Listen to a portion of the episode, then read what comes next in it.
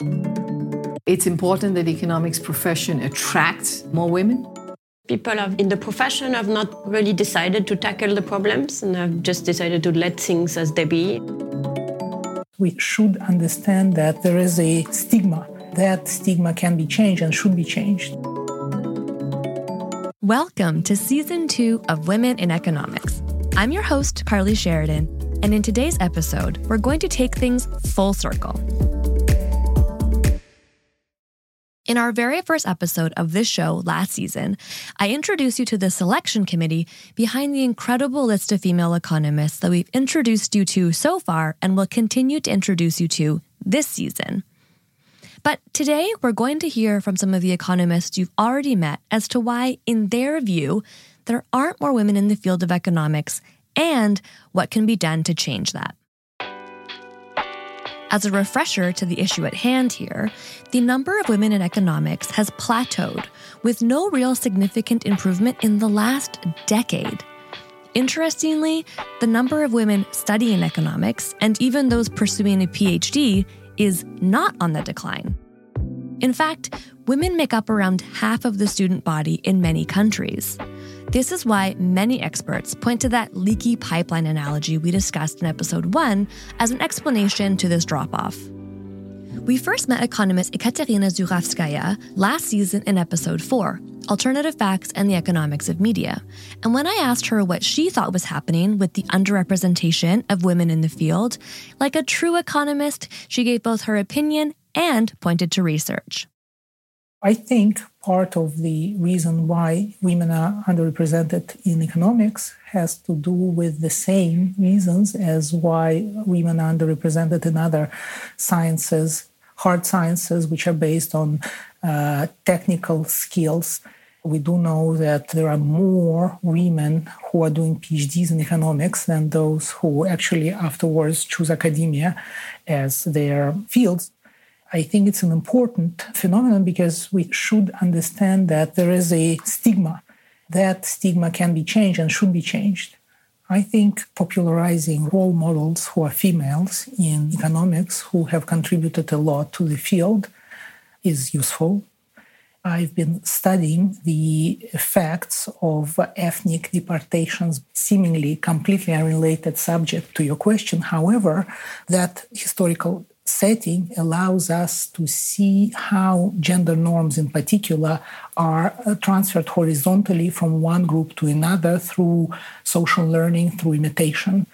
People who were in contact with more progressive gender norms are more likely to have more involvement of women in entrepreneurship, higher educational attainment of women, even though this is economic history and it's about distant past. It does teach us something very important, which is that the progressive gender norms may be horizontally transferred. And I think that does highlight the importance of setting a good example and highlighting role that women currently play in economics the fact that women are now chief economists of several, well, actually all the major international development banks, and international organizations is an important step, which I think will play a very important role. Economist Eliana La Ferrara, who we spoke to in episode 6, Can We Use Television to Fight Poverty, agrees that role models are an important factor in not only encouraging more women to enter the field, but to actually stick around as well. I think we could work on two approaches to encourage more women to become economists. One is to expose them to role models and examples of successful female economists in and outside academia to make it clear that this is a perfectly feasible path for them.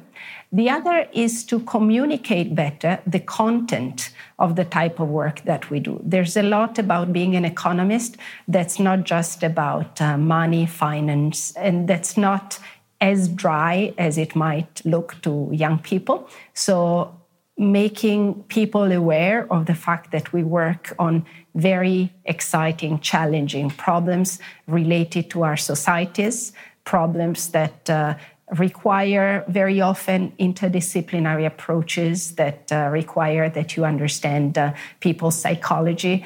All of these, I think, will attract curious minds that uh, are put off a bit by the stereotype of what the economist is. Economist Gita Gopinath, who we first met in episode 5, who is challenging the US dollar's dominance, is very much one of those role models within the field. Gopinath is the first female chief economist of the International Monetary Fund, or the IMF, an institution focused primarily on achieving sustainable growth and promoting multilateral cooperation.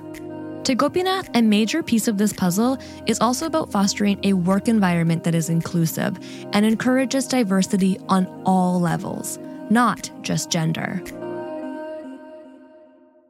I think it's first of all very important to break a lot of stereotypes that exist in economics, where usually when somebody is talking about macroeconomics, you think of a man speaking. I feel like that's a stereotype we need to break. And I think it's hugely important for me to pay very close attention to who we hire to make sure that women get the right attention that they deserve, that they have the right environment to work in, that this is a welcoming place for not just different kinds of genders, but also diversity in terms of minorities, that this is a place where we encourage people from all kinds of backgrounds to pursue different kinds of economics and do really well in their careers. Dear Professors Banerjee, Duflo, and Kremer, you have introduced a way of conducting research that helps us better to understand the root causes of poverty, as well as to find effective ways of alleviating it. It's an honor and a privilege to convey to you, on behalf of the Royal Swedish Academy of Sciences, our warmest congratulations. May I now ask you to receive your prizes from His Majesty the King. When Esther Duflo won the Nobel Prize in Economic Sciences in 2019, she was the second woman ever to be awarded the prize. Ever, ever. She was also the youngest person ever to win. We touched on this briefly in her episode, How Can We Break Poverty Traps, episode 9. Duflo won the prize alongside her husband, Abhijit Banerjee and Michael Kremer. Banerjee, who is from Indian origin, was only the third non white man to be awarded the prize. The lack of overall diversity within the field is indeed an alarming one. It is a serious problem. The economics profession has a problem. In the last 20 odd years, while there's been some improvement, it's been too slow. The number of women who get PhDs have stabilized. The number of women who are getting into professor jobs, those have stabilized when it should be increasing. So there is a problem that the profession has.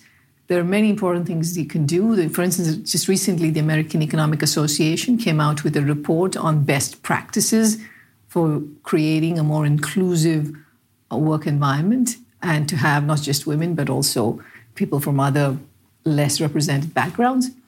I think there are some simple steps that need to be uh, taken. One, the pipeline has to be increased.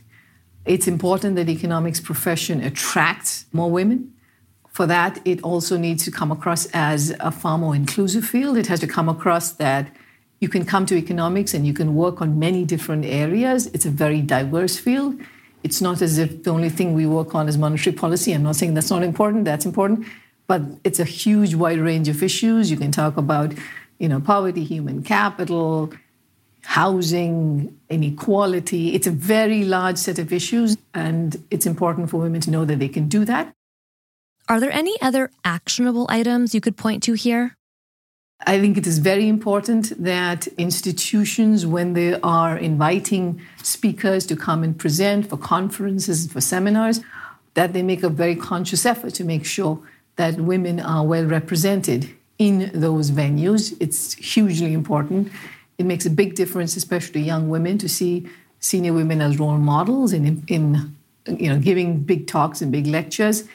We must all agree on a code of conduct on how we engage with one another, that we're respectful of the other person's space and their opinions, that we're respectful of different kinds of approaches to economics. I think all of this will help make the field more inclusive. And of course, Duflo herself agrees with her fellow economists on this issue. She also brings an interesting perspective as to why this problem of underrepresentation is happening today. To some extent, people have, in the profession have not really decided to tackle the problems and have just decided to let things as they be. And in a field where there are very few women, then it's not a field that is very attractive to women. Particularly after the 2008 crisis, I think economics acquired an image of being a field dominated by people trying to make money at the expense of everybody else, including destroying the whole economic system. And I would say most women don't find this type of proposition attractive. I think to encourage more women to enter the field, one need to communicate better the type of topics that many economists are in fact working on, the core issue of economic policies, of social policies, the intractable problems of the day. Economists have things to say about them. We work on poverty, we work on inequality, we work on climate, we work on regulation of monopolies. All of this, I think, if we make clearer, it will make the field more interesting to women.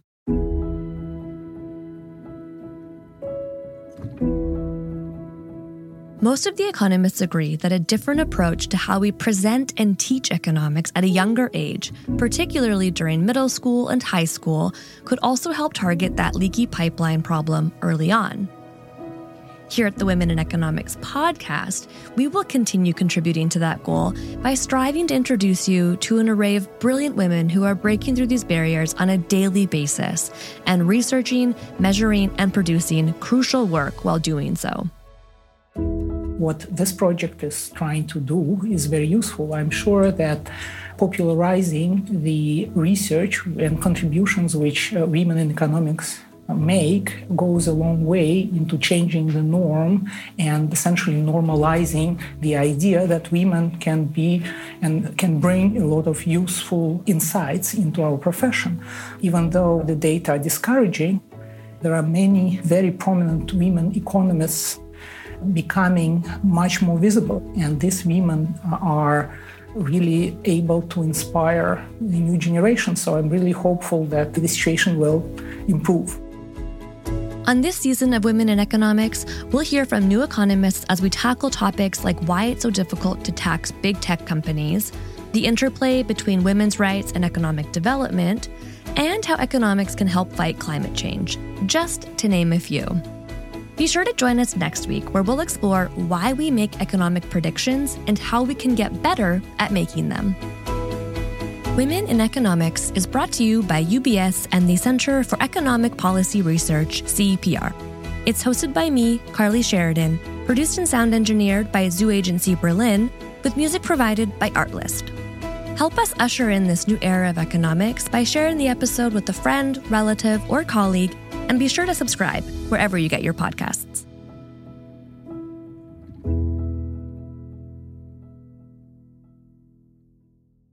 The featured persons and the Center for Economic Policy Research are not affiliated with UBS. This presentation is for informational and educational purposes only and should not be relied upon as investment advice or the basis for making any investment decisions. The views and opinions expressed may not be those of UBS. UBS does not verify and does not guarantee the accuracy or completeness of the information presented.